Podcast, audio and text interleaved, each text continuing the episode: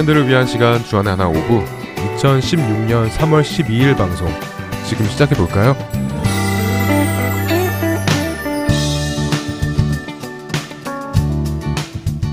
애청자 여러분 안녕하세요. 진행의 박영규입니다. 안녕하세요. 정다은입니다. 지난 한 주도 주님께서 찾으시는 진정한 예배자의 삶을 사신 여러분 되셨으리라 믿습니다. 다한 자매 요즘 TV에서 나오는 연예인 아이돌 좋아해요? 아이돌이요? 음, 어렸을 때는 TV에서 나오는 아이돌을 보면서 좋아하고는 했는데요. 이제는 별로 관심 없어요. 왜요? 왜 이제는 별로 관심이 없어요? 아, 아이돌을 보고 좋아할 나이도 이제 아니고요. TV를 예전만큼 안 보다 보니까 누가 누군지도 잘 모르겠고 해서요. 자연스럽게 관심이 없어진 것 같아요. 네, 저도 아예 모르지는 않지만 어렸을 때보다는 관심이 생기지는 않는데요. 그런데요, 어, 한국 미디어를 살펴보면 아이돌이란 단어가 거의 빠지지 않다 싶게 나오잖아요. 네, 그렇죠. TV, 라디오, 뉴스, 잡지, 신문, SNS 등 많은 곳에 나와 있어요. 네, 아이돌이라는 이 단어 자체가 현 시대의 문화에 아주 큰 부분을 차지를 하고 있다고 하여도 과언이 아닙니다. 그러다 보니 아이돌이 되고 싶어 하는 사람들도 많고 또 그런 아이돌을 세워주고 따르는 사람들도 자연스레 많아지는 것 같습니다. 청소년들의 장래 희망을 조사한 결과에 따르면 많은 설문조사에서 아이돌이란 직업이 1위, 2위를 다툰다고 합니다. 아무래도 미디어를 통해서 보여지는 아이돌의 모습이 청소년들에게는 많은 영향을 주는 것을 알 수 있네요. 그런데요, 이 아이돌은 한국어가 아닌 영어잖아요. 네, 우상이라는 뜻을 가지고 있는 단어죠. 그렇죠. 아이돌은 젊은 층의 연예인들을 가리키는 외래어가 아닌 우상이라는 뜻을 가지고 있는 영어 단어입니다. 아이돌이라는 단어가 단지 젊은 연예인들을 가리키는 말이 아닌 우상이라는 뜻을 가지고 있다는 것은 우리가 성경적으로 이것에 대하여 생각해 볼 필요성이 있다는 뜻도 됩니다. 네, 아무래도 성경 말씀 여러 곳에서는 우상에 대하여 나오고 하나님 이외에 다른 것을 섬기는 것을 절대로 금하셨기 때문이겠죠? 네, 그래서 우리가 방금 나누었던 연예인 아이돌을 포함해서 우리가 알게 모르게 섬기고 있는 우상에 대하여 이야기를 나누어 볼까 합니다. 첫 찬양 듣고 오겠습니다.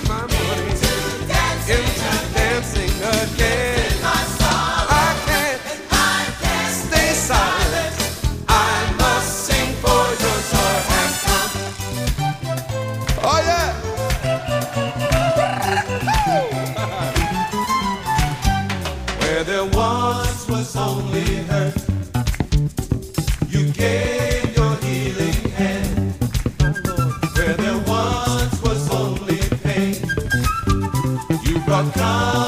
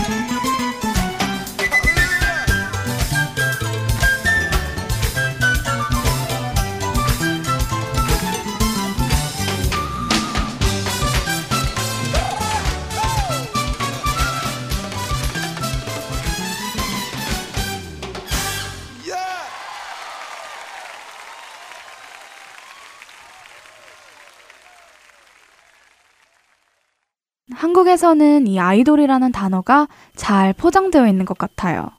젊고 풋풋하고 예쁘고 멋있고 매력 있는 느낌으로 말이죠. 그런 사람들을 보고 아이돌이다. 혹은 아이돌 같다라고 표현을 하잖아요. 아이돌이라는 이 단어가 어린 아이들 그리고 청소년들에게는 참 친근하고 매력적인 단어로 인식이 되어 있죠. 그런데 사실상 우리가 성경적으로 이 문제에 접근했을 때 이 일은 참 심각하고 두려운 일입니다. 자신이 우상이라고 불려지기를 바라고 우상으로 불리워지는 누군가를 섬기고 세워주는 것 말이죠. 음, 듣고 보니 그렇네요. 자아가 형성되어지기 전부터 우상이라는 이 단어가 그렇게 머릿속에 자리를 잡는다면 성경에서 말하는 우상에 대한 심각성을 깨닫지 못할 것 같기도 하고요. 오히려 우상이라는 단어를 친근하게 느끼게 될 것 같습니다. 네, 그렇죠.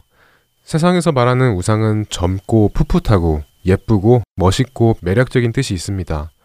그리고 내가 누군가에게 우상이 되고 싶어 하고 또 그런 우상을 따르고 싶어 합니다. 이것이 지금 현재 세상의 관점에서 바라보는 우상의 definition입니다. 그렇다면 성경에서 말하는 우상의 definition은 무엇일까요? 성경에서 말하는 우상의 definition이요? 네, 어, 하나님 이외에 다른 것을 신격화하거나 섬기고 경배하는 것 아닐까요? 십계명이 쓰여 있는 출애굽기 20장에서도 나오잖아요. 네, 출애굽기 20장 3절부터 5절 앞부분까지의 말씀입니다. 너는 나 외에는 다른 신들을 내게 두지 말라. 너를 위하여 새긴 우상을 만들지 말고 또 위로 하늘에 있는 것이나 아래로 땅에 있는 것이나 땅 아래 물속에 있는 것에 어떤 형상도 만들지 말며 그것들에게 절하지 말며 그것들을 섬기지 말라. 이 출애굽기 20장 말씀만을 보면 성경에서 말하는 우상은 하나님 외에 다른 것을 신격화하고 피조물을 형상화하는 것이고 그것에 절하거나 그것들을 섬기면 안 된다라고 정의할 수 있겠네요. 그렇죠. 성경에서는 우상을 이렇게 표현하고 성경 곳곳을 보면 이스라엘 백성들이 우상을 섬길 때 하나님께서 그 행동을 얼마나 싫어하시고 분노하시고 가증스럽게 여기셨는지 알 수 있습니다. 그렇기에 세상이 열광하고 있는 이 우상 문화는 우리가 자연스럽게 받아들일 수 있는 문화가 아닙니다. 뭐 그런 거 가지고 그럴 수도 있지. 애들 좋아하는 것 가지고 뭐 그렇게까지 할까 정도로 생각할 수 있는 문제가 아니라는 것이죠. 적은 항상 이렇게 작은 것부터 우리에게 공격을 하기 때문입니다. 맞아요. 그런데요, 우리가 우상으로 섬기고 숭배하는 것은 연예인, 아이돌뿐만 아니잖아요. 골로새서 3장 5절 말씀을 보면 땅에 있는 지체를 죽이라. 곧 음란과 부정과 사욕과 악한 정욕과 탐심이니 탐심은 우상 숭배니라. 라고 나와 있는 것을 보면 우상이란 꼭 눈에 보이는 어떤 형상만을 뜻하는 것은 아닌 것 같아요. 우리 각자의 삶에서 보이지는 않지만 분명히 우상으로 섬기고 있는 것들이 있지 않을까요? 물론 있죠. 다은 자매가 방금 읽어준 골로새서 3장 5절 말씀에서 나온 것처럼 탐심을 포함해서 음란, 부정, 욕심, 악한 정욕 이 모든 것이 다 우상이라고 하시죠. 그런데요, 저는 이런 생각도 해보았는데요. 다은 자매는 십자가가 우상 숭배로 쓰일 수 있다고 생각하나요? 십자가요? 어, 좀 난해한 질문이네요. 하지만, 네, 십자가가 우상 숭배로 쓰일 수도 있다고 생각합니다. 왜 십자가가 우상 숭배로 쓰일 수 있다고 생각하세요? 우리가 십자가를 만들어서 집에 놓거나 차에 걸거나 교회에 걸어두는 이유는 그 십자가를 보면서 나를 위해서 돌아가신 예수님을 기억하고 감사하기 위한 것이잖아요. 그런데 만약 십자가 자체를 신격화하거나 예수님과 동일시하여 십자가가 나랑 같이 하면 마치 나쁜 일이 안 생길 것 같은 것은 잘못되었다고 생각해요. 네, 다한 자매가 말해준 것처럼 십자가는 우리를 위해 죽으신 예수님을 항상 기억하고 감사하기 위한 것입니다. 그런데 그런 십자가가 요즘에는 우리 사이에 부적처럼 쓰이고 있는 것은 아닌가라는 생각이 듭니다. 차에 매달아두면 사고가 안 날 것 같고, 십자가 목걸이를 하고 다니면 나에게 좋은 일만 생길 것 같고, 십자가를 집에 두면 나쁜 기운이 사라질 것 같고 말이죠. 맞아요. 지금은 그렇지 않지만 저도 예전에는 십자가를 보면서 예수님을 생각하기보다는 십자가가 마치 나를 나쁜 것으로부터 지켜줄 것이라는 생각을 한 적이 있었어요. 십자가만 있으면 예수님은 필요 없어. 이렇게 생각한 적은 없지만 십자가가 나와 함께 있기 때문에 예수님을 잊었다는 것은 십자가만 있으면 예수님은 필요 없다라고 말하는 것과 다를 것이 없다는 생각이 듭니다. 네, 십자가뿐만이 아닙니다. 그 우상은 예수님의 초상화가 될 수도 있고요. 성경책이 될 수도 있습니다. 성경책 안에 있는 하나님의 말씀을 이야기 드리는 것이 아니라 성경책 자체를 말씀드리는 것입니다. 아무리 예수님과 교회와 관련된 도구라고 해도 예수님과 동일시 여겨질 수는 없다는 것입니다. 동일시 되는 순간 그것이 무엇이든 그것은 우상이 되는 것입니다.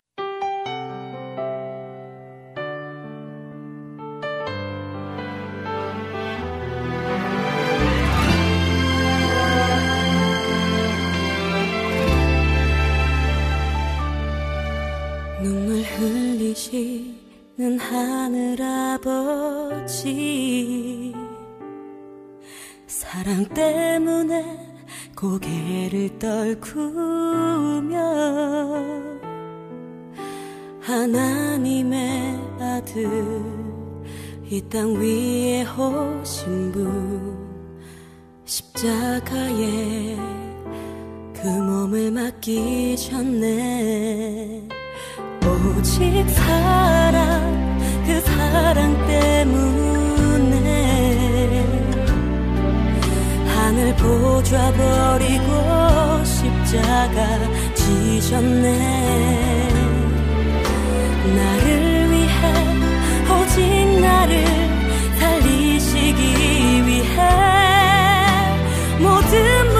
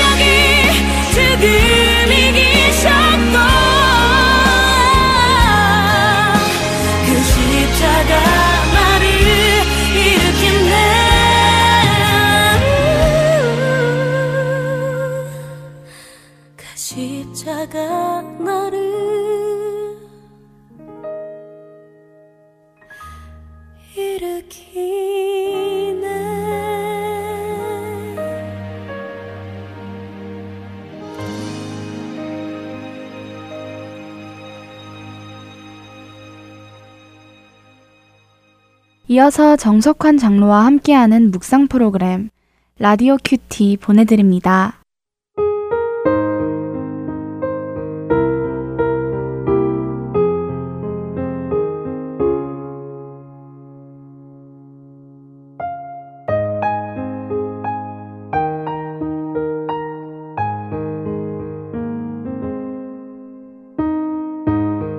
내가 주께 감사하옴은 나를 지으심이 심히 기묘하심이라. 주께서 하시는 일이 기이함을 내 영혼이 잘 아나이다. 내가 은밀한 데서 지음을 받고 땅의 깊은 곳에서 기이하게 지음을 받은 때에 나의 형체가 주의 앞에 숨겨지지 못하였나이다. 내 형질이 이루어지기 전에 주의 눈이 보셨으며 나를 위하여 정한 날이 하루도 되기 전에 주의 책에 다 기록이 되었나이다. 시편 139편 14절로 16절까지의 말씀입니다. 말콤 머그리찌가 쓴 미디어의 그리스도라는 책에 보면 이런 이야기가 있습니다. 만일 예수님이 오늘날 세상에 오셔서 다시 광야에서 시험을 받으신다면 세 가지 시험을 받으신 다음에 한 가지 시험을 더 받으실 것이라고 합니다. 추가된 네 번째 시험은 다름이 아니라 방송에 출연하는 것입니다. 오늘날 악령들은 사람들로 하여금 물질 문명의 풍요에 맞추어 스스로를 과시하는 과시 문화에 물들도록 해버렸습니다. 사람들은 자신의 내면을 가꾸는 것보다 외적으로 더 좋게 보이도록 꾸미고 가꾸는데 더 많은 시간을 허비합니다. 세상을 사랑하고 돈을 사랑함이 일만하게 뿌리입니다. 헛된 명예와 영광을 쫓아가면 하나님을 섬길 수 없습니다. 성령께는 밤과 낮이 따로 없습니다.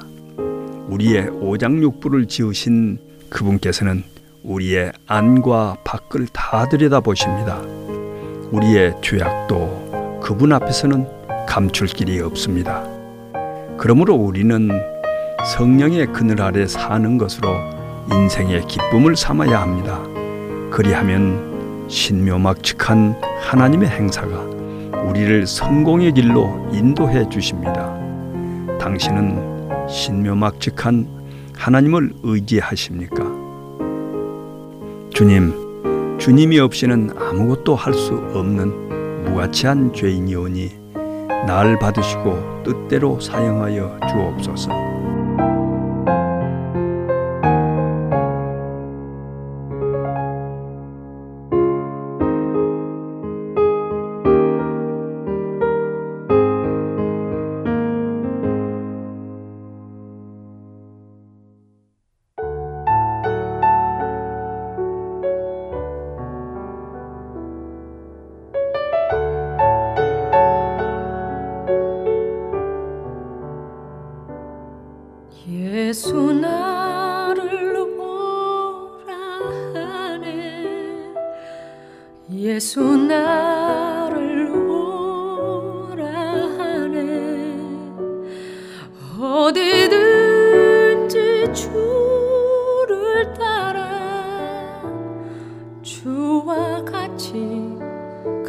같이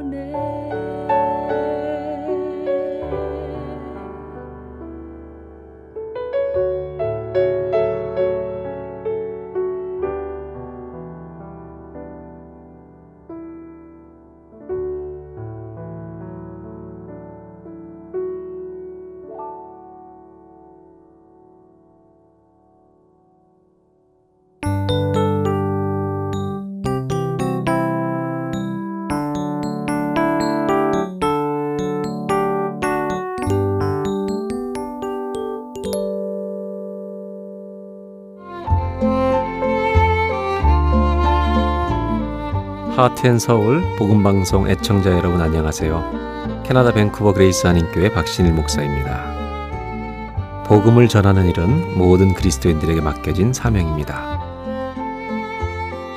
하트앤서울 복음방송은 생명의 근원 되시는 예수 그리스도만을 전하는 방송사입니다. 여러분의 기도와 후원으로 이 사역은 계속될 것입니다. 믿지 않는 자들에게는 복음을, 믿는 자들에게는 영적 성장을 전해줄 것입니다. 이 귀한 사역에 여러분들의 동참과 기도와 후원을 부탁드립니다. 감사합니다.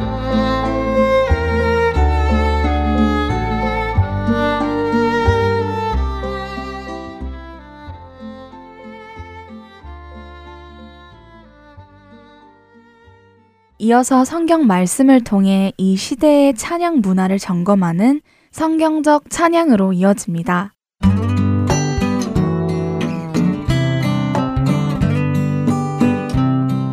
애청자 여러분 안녕하세요. 여러분과 함께 성경의 말씀을 살펴보며 우리가 하나님께 드리기에 합당한 찬양은 무엇인가 함께 생각해보는 성경적 찬양 진행의 박영규입니다. 여러분 안녕하세요. 강승규입니다. 성경적 찬양 지난 시간에는요. 예배로 번역되는 샤하라는 히브리어를 중심으로 예배의 의미에 대해 나누어 보았습니다. 네. 특별히 샤하라는 단어가 처음 예배 혹은 경배로 번역된 창세기 22장을 중심으로 살펴보았는데요. 예, 그랬죠. 어, 이삭을 번제로 드리려는 아브라함이 예배라는 단어를 처음 사용하는 장면을 살펴보았습니다. 네, 그래서 예배란 하나님께서 주신 것 중 가장 소중한 것을 하나님께서 명하신 방법으로 다시 하나님께 내어드리는 것이다 라는 정의를 내어보았습니다. 네, 맞습니다. 한 주간 그렇게 예배하신 여러분들 되셨는지요? 사실 그렇게 예배의 정의에 대해 생각해 보고 나니까요. 네. 예배 한 번 드리기가 굉장히 부담스러워지더라고요. 음. 아, 내가 정말 최선의 것을 드리고 있는가? 뭐 이런 질문도 하게 되고요.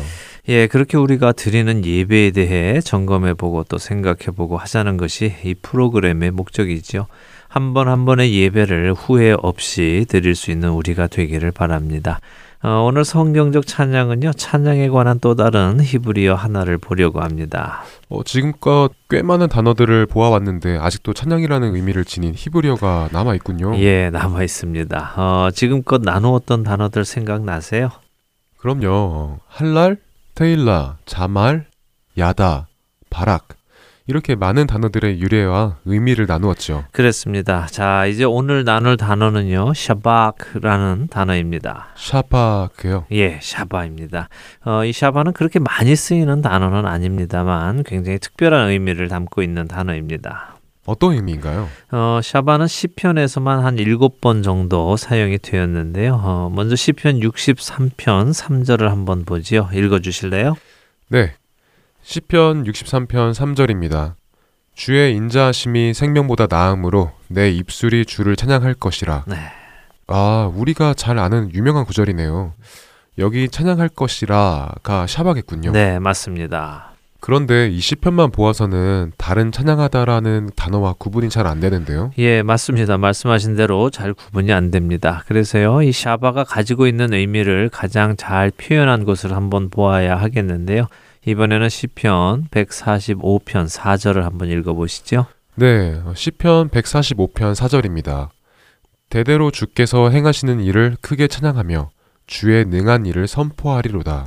여기는 크게 찬양하며의 찬양이라는 단어가 나오네요. 예, 바로 그 크게 찬양하며라는 의미가요. 이 샤바가 가지고 있는 의미입니다.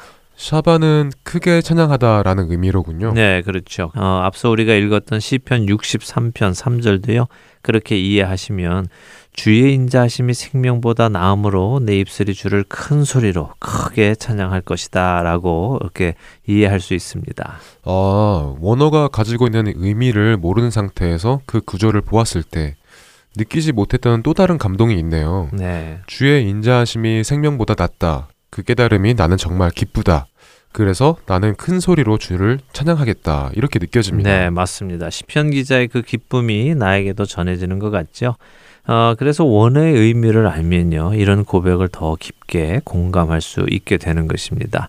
어, 그런데요, 한 군데를 더 보도록 하죠. 이번에는 시편 89편입니다. 9절을 한번 읽어 주세요. 네. 주께서 바다의 파도를 다스리시며 그 파도가 일어날 때 잔잔하게 하시나이다. 네. 어, 이 구절에서는 어디에 샤바가 쓰였나요? 감이 안 잡히는데요. 파도인가요? 예, 선뜻 매치가 안 되죠. 어, 그래서 이 단어가 재미있는데요. 여기서는 잔잔하게 하다라고 번역이 되었습니다. 잔잔하게 하다요. 예. 의외네요. 큰 소리로 찬양한다라는 의미의 단어가 잠잠하게 한다라고도 쓰인다는 것이 무언가 앞뒤가 안 맞는 것 같기도 한데요. 네, 생각해 보면 서로 반대되는 의미처럼 느껴지지요. 큰 소리로 찬양하는 것과 잠잠하게 하는 것이 말입니다. 그러나 그 의미를 조금 더 깊이 살펴보면요, 참 놀라운데요. 어, 이것은 어떤 의미인가 하면요, 샤바 자체는 큰 소리로 외치다 하는 의미가 있습니다. 아주 큰 소리죠. 그래서 우리는 그런 큰 소리로 찬양을 하는 것입니다. 그런데 이 단어가 하나님의 성품에 사용이 되면요. 하나님이 그렇게 큰 소리로 말씀하시는 분이라는 의미도 됩니다. 아, 물론 하나님은 세밀한 음성으로 말씀하시기도 하시지만요. 대부분 하나님께서 말씀을 하실 때는 그 소리가 마치 우레와 같다고 표현이 됩니다. 어, 시내산에서도 그랬고요. 또 예수님께서 어, 올라가셨던 변화산에서도 그랬습니다. 자, 상상을 한번 해보죠. 쉬는 시간에 교실의 모습은 어떻습니까? 쉬는 시간요. 예. 뭐 막 정신 없죠. 막 엄청 시끄럽고 장난치고 소리 지르고 네. 정말 말 그대로 혼돈, 케오스죠. 예, 맞습니다. 제가 학교 다닐 때도요, 쉬는 시간은 정말 난리에 난리라고밖에 표현할 수 없었습니다. 뭐 밥 먹는 학생들, 이리저리 뛰는 학생들, 깔깔대는 학생들, 또 구석에서 말타기 하는 학생들까지 있었으니까요. 어, 그런데 이런 난리가 한 번에 샥 조용히 고요해지는 순간이 있습니다. 언제입니까? 선생님 오시는 시간이죠. 그렇죠. 예, 바로 선생님이 나타나시면 완전히 고요한 상태로 정리가 딱 됩니다. 그 이유는 선생님의 근엄함과 권위 때문이죠. 선생님의 그 크심이 아이들의 왁자지껄한 상태를 평정하는 것입니다. 아, 그러니까 그 바다의 파도가 막 일어날 때, 그러니까 폭풍이 일어나서 엄청 무서울 때도 하나님의 그 크심과 건세가 나타나면 바다가 잔잔해지는 것이 바로 그런 의미이다 하는 것이군요. 네, 맞습니다. 그런 하나님의 모습이요. 신약에서 예수님께서 폭풍우를 잠잠케 하시는 장면으로도 여러 번 등장하기도 하지요. 그러니까 제자들이 놀라서 생각하잖아요. 어, 이분이 누구시길래 바다도 잠잠케 하는가라고요. 아, 이런 연관이 있었군요. 그러니까 바다를 잠잠케 하는 것, 이것은 곧 하나님의 권위와 능력, 그 크심, 이런 의미가 있는 것이네요. 네, 그래서 이 큰 소리로 찬양한다는 것의 의미에는 이렇게 그 넘실대는 바다, 폭풍우의 바다도 상대가 안 될 정도로 큰 소리로 찬양을 드리라 하는 의미가 포함이 되어 있습니다. 폭풍우가 잠잠할 정도로 느껴지려면 그 소리는 엄청 커야 되겠죠. 그럼요. 폭풍우의 몇십 배는 되어야 하겠죠? 네. 그러니까 정말 전심 전력을 다해 찬양한다는 의미라고 느껴집니다. 맞습니다. 전심 전력으로 찬양을 드려야죠. 그런데 거기에서만 끝나는 것이 또 아닙니다. 이 샤바는요, 이렇게 음의 양적으로 큰 소리를 뜻하기도 하는데요. 또 다른 의미의 큰 소리도 가지고 있습니다. 또 다른 의미의 큰 소리요. 네. 음량 말고도 또 있다는 말씀인가요? 예, 아까 읽으셨던 시편 145편 4절을 다시 한번 읽어 주세요. 네. 대대로 주께서 행하시는 일을 크게 찬양하며 주의 능한 일을 선포하리로다. 네. 자, 여기서 대대로 주께서 행하시는 일을 크게 찬양하라라고 하십니다. 아까도 말씀드렸지만 이 시편 145편 4절 말씀이요. 샤바라는 찬양의 의미를 가장 잘 표현해 준 곳인데요. 대대로 찬양한다는 것이 제가 말씀드리려는 샤바가 가지고 있는 두 번째 큰 소리의 의미입니다. 대대로 큰 소리로 찬양한다라고 하는 것은요, 단순히 온 집안 식구가 할아버지, 아버지, 아들, 손자 다 나와서 찬양하라 이런 의미가 아니라요. 하나님의 통치가 집안 대대로 이어져야 한다는 의미입니다. 사실 이 시편 145편 전체를 한번 읽어 보시면요. 훨씬 이해가 쉬우실 텐데요. 시편 145편은 자기 개인의 하나님을 찬양하면서도 또 동시에 성도들이 하나 되어 하나님을 찬양하는 모습, 그리고 그 모습이 자신의 세대에서 끝나는 것이 아니라 다음 세대로 또 다음 세대로 이어져 가기를 소망하는 것을 볼 수 있습니다. 그러니까 대대로 찬양한다는 의미가 모든 식구가 나와서 찬양하라는 의미가 아니라 할아버지 세대, 아버지 세대, 아들 세대, 손자 세대 계속해서 이어져 나가며 찬양하라는 의미라는 것이군요. 그렇죠. 조금 더 자세히 설명을 하자면 이런 말씀입니다. 할아버지의 하나님이 내 아버지의 하나님이 되시고 그 하나님이 바로 나의 하나님이 되시고 이 하나님이 내 자녀의 하나님, 내 손주의 하나님이 되시는 것이죠. 다시 말해 집안 대대로 그 하나님을 떠나지 않고 그분의 은혜를 경험하고 그분을 나의 하나님으로 고백하는 은혜가 있게 되기를 바라는 것입니다. 마치 아브라함의 하나님의 이삭의 하나님이 되시고 그 이삭의 하나님이 야곱의 하나님이 되시는 것처럼 말이군요. 네, 맞습니다. 바로 그겁니다. 어, 그렇지만 이것은 저절로 되는 것은 아니지요. 아브라함은 아브라함대로 하나님을 경험했고 이삭은 이삭대로 또 야곱은 야곱대로 각각 개인적으로 하나님을 경험합니다. 우리 역시 마찬가지죠. 신앙은 저절로 대물림 되는 것은 아닙니다. 아버지의 하나님이 내 하나님이 되시기 위해서는 반드시 내가 그 하나님을 경험해야만 합니다. 그래서 중요한 것이 무엇냐 하면요. 할아버지가 자신의 하나님을 아버지에게 전해야 한다는 것입니다. 신앙 교육을 시키는 것이죠. 간증을 하는 것입니다. 내 하나님은 이런 분이셨다. 나는 그분을 그래서 찬양한다. 그분이 나를 살리셨다. 이 간증이 곧 찬양인 것입니다. 그래서 이 찬양이 소리가 대에서 대로 전해질 정도로 크게 찬양하라는 것입니다. 그러니까 이 두 번째 의미는 상징적인 의미의 큰 소리로 찬양하는 것이군요. 그렇죠. 한 세대에서 다음 세대로까지 그 소리가 전해지도록 큰 소리를 내어 찬양하라 하는 의미로 말입니다. 그렇습니다. 그래서 이 샤바라는 찬양을 표현할 때요. 이렇게 표현할 수가 있습니다. 당신의 찬양의 소리가 공간과 시간을 가르고 다음 세대까지 전해지게 큰 소리로 찬양하십시오라고요. 아, 공간과 시간을 가른다. 네. 어, 그렇네요. 대대로 전해지기 위해서는 한 번에 많은 세대가 살지 못하니까 공간과 시간을 가르고 계속해서 전해져야 하겠군요. 네, 그렇죠. 그래서 한 가지 더 우리가 마지막으로 짚고 넘어갈 것이 있는데요. 이 샤바라는 찬양의 방식은 우리의 영적인 무기가 될 수 있다는 것입니다. 영적인 무기요? 네. 어떻게요? 예. 샤바가 어, 시간과 공간을 가르고 다음 세대에게 전해진다는 상징이 가지고 있는 의미 때문인데요. 에베소서 2장에 보면요. 이 세상의 권세는 누가 가지고 있다고 말씀을 하십니까? 이 세상의 권세요? 네, 공중 권세를 말씀하시나요? 맞습니다. 성경은 마귀가 공중 권세를 잡고 있다고 말씀하시죠. 그렇죠. 이 세상의 공중 권세, 영어로는 어, Kingdom of the Air. 이것은 마귀가 잡고 있습니다. 그렇게 우리가 이렇게 시간과 공간을 가르며 큰 소리로 찬양을 할 때 그 공중의 권세가 갈라지는 일이 생깁니다. 바다의 폭풍우도 무색해 할 정도로 하나님을 향한 큰 찬양이 공중의 권세를 가르고 하나님의 영광을 드러내는 것이죠. 말씀드린 대로 이런 찬양은 우리의 영적인 무기입니다. 사무엘상 16장에 보면요. 다윗이 수금을 탈 때 악령이 사울에게서 떠나가는 역사가 있었다고 하지요. 이런 기록은 신령한 찬양이 어떤 영향을 끼치는지 잘 보여주는 예입니다. 그렇네요. 어, 찬양에 그런 전투적인 능력이 있다는 사실을 미처 생각하지는 않았던 것 같습니다. 그러나 성경 여러 곳에서 보면 전쟁에 앞서 찬양팀들이 먼저 찬양으로 군대 앞에서 인도했던 장면들을 많이 보았었는데도 말이죠. 그렇습니다. 또 많은 경우 전쟁은 아예 하지도 않았죠.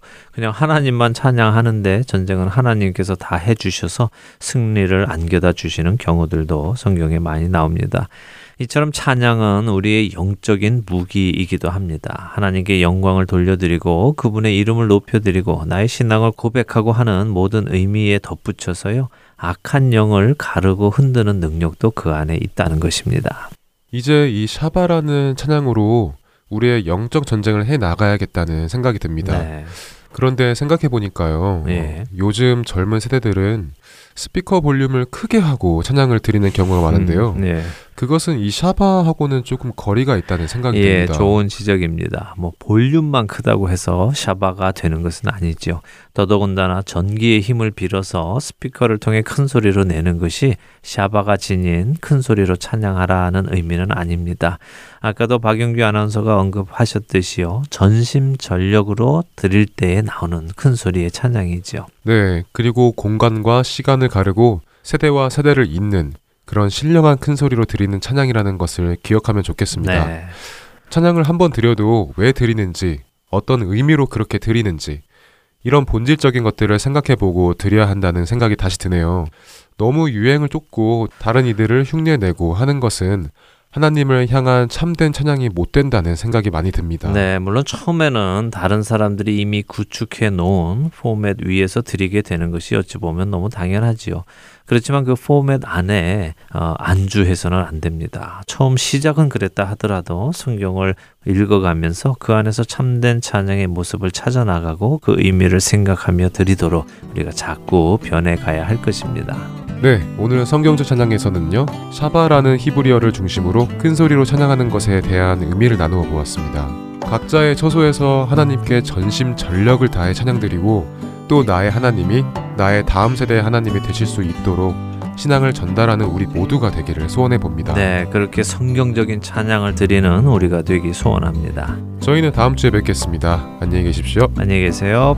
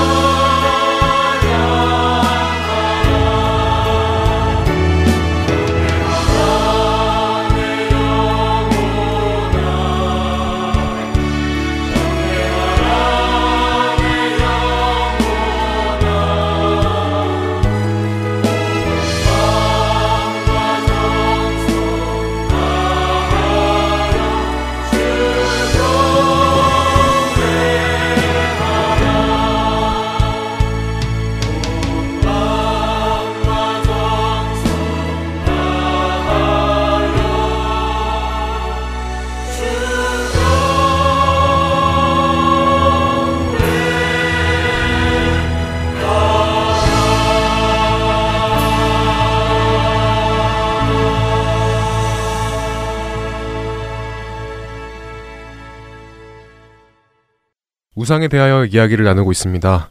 아이돌이라는 이름으로 불리며 미디어 여기저기에서 우상시 되어가는 연예인들. 그것을 보고 자신이 우상이라고 불리워지기를 바라고 우상으로 불리워지는 누군가를 섬기고 세워주는 것이 친근하게 느껴지는 것에 대하여 나누었습니다. 네, 그리고 그뿐만이 아니라 십자가, 성경책, 예수님의 초상화들을 우리가 예수님과 동일시하여 부적처럼 잘못 대한다면 우상 숭배가 될 수 있다는 것도 나누었습니다. 다한 점에 구약시대 때 노뱀 이야기 아시죠? 노뱀이요? 알죠. 출애굽을 하여 가나안 땅을 향해 가는 이스라엘 백성들이 계속하여 불순종을 하자 백성들에게 하나님께서 불뱀을 보내셔서 그들을 물게 하셨잖아요.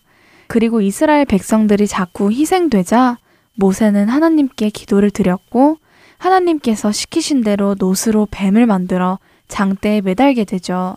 그리고 그 노뱀을 바라보는 자들은 모두 치유될 것이라고 하셨잖아요. 그렇죠. 노뱀은 우상숭배로 만들어진 것이 아니라 이스라엘 백성들을 돌이키고 치유하게 하시기 위하여 만들어져 들려진 것입니다.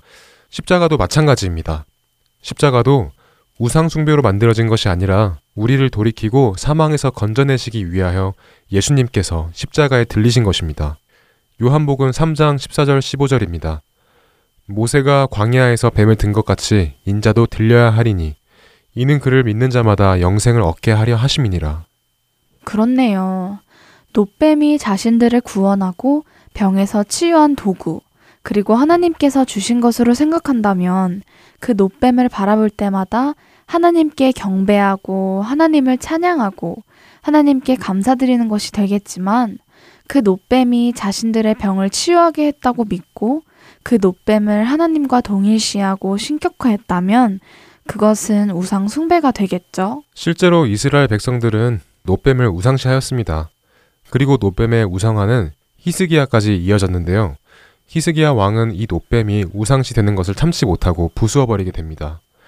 이와 마찬가지로 십자가나 예수님의 초상화나 성경책이나 예수님의 동상이나 이런 것들이 예수님을 향한 우리 자신의 믿음이나 감사함 때문에 그것들을 소중하게 대하는 것은 좋지만 그것들 자체에 기적의 힘이나 능력이 있는 것처럼 대하고 경배한다면 우상 숭배가 되는 것입니다.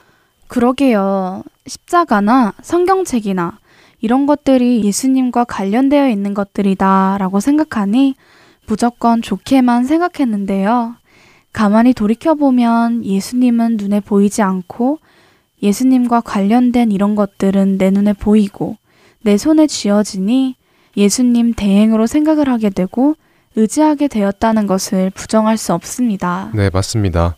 십자가를 보고 예수님께서 우리를 위해 죽으신 은혜와 감사함이 떠오른다면 우리의 믿음을 지켜나가는 가치 있는 도구가 되겠지만 그런 것이 아닌 그저 나쁜 일을 막아주는 부적처럼 여겨진다면 쓸데없는 나무 조각밖에 될 수 없을 것입니다.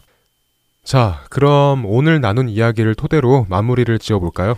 네, 우상은 젊고 풋풋하고 예쁘고 멋있고 매력적이고 사람들에게 존경받는 그런 아름다운 것이 아닙니다. 우상은 죄이고 하나님께서 몹시 싫어하는 것입니다. 그리고 그 우상은 이 세상 모든 것들이 될 수 있겠죠. 아무리 기독교와 관련된 그 무엇이라고 하던지 말이죠. 그렇습니다. 오늘 이야기를 나눈 것처럼 우상은 죄입니다. 그리고 그 우상은 세상에서 말하는 아이돌뿐만 아니라 십자가, 성경책, 예수님의 초성화, 내가 존경하는 누군가, 그리고 심지어 가족이 될 수도 있습니다. 우리가 지금 예수님 외에 다른 것을 섬기고 있는 것은 아닌지, 예수님과 동일시하고 있는 것은 없는지, 예수님보다 더 혹은 대신 의지하고 있는 것은 없는지 꼼꼼히 우리 자신을 돌아보기를 원합니다. 네, 돌아보았을 때 성령님께서 주시는 마음이 있다면 그 마음을 부수어 버리고 예수님께로 나오시는 우리 모두가 되기를 소망합니다. 네, 꼭 그렇게 되기를 소망합니다. 청년들을 위한 방송 주안의 하나 오부 여기에서 인사드리겠습니다. 오늘도 우리 주 예수님의 재림의 날만을 바라보며 저희는 다음 주 이 시간에 다시 만나 뵙겠습니다. 지금까지 원고와 진행의 박영규였습니다. 그리고 정다은이었습니다. 애청자 여러분, 안녕히 계세요. 안녕히 계세요. 나무와과도 주님을 바꾸지 않으리. 다른 어떤 은혜 구하지 않으리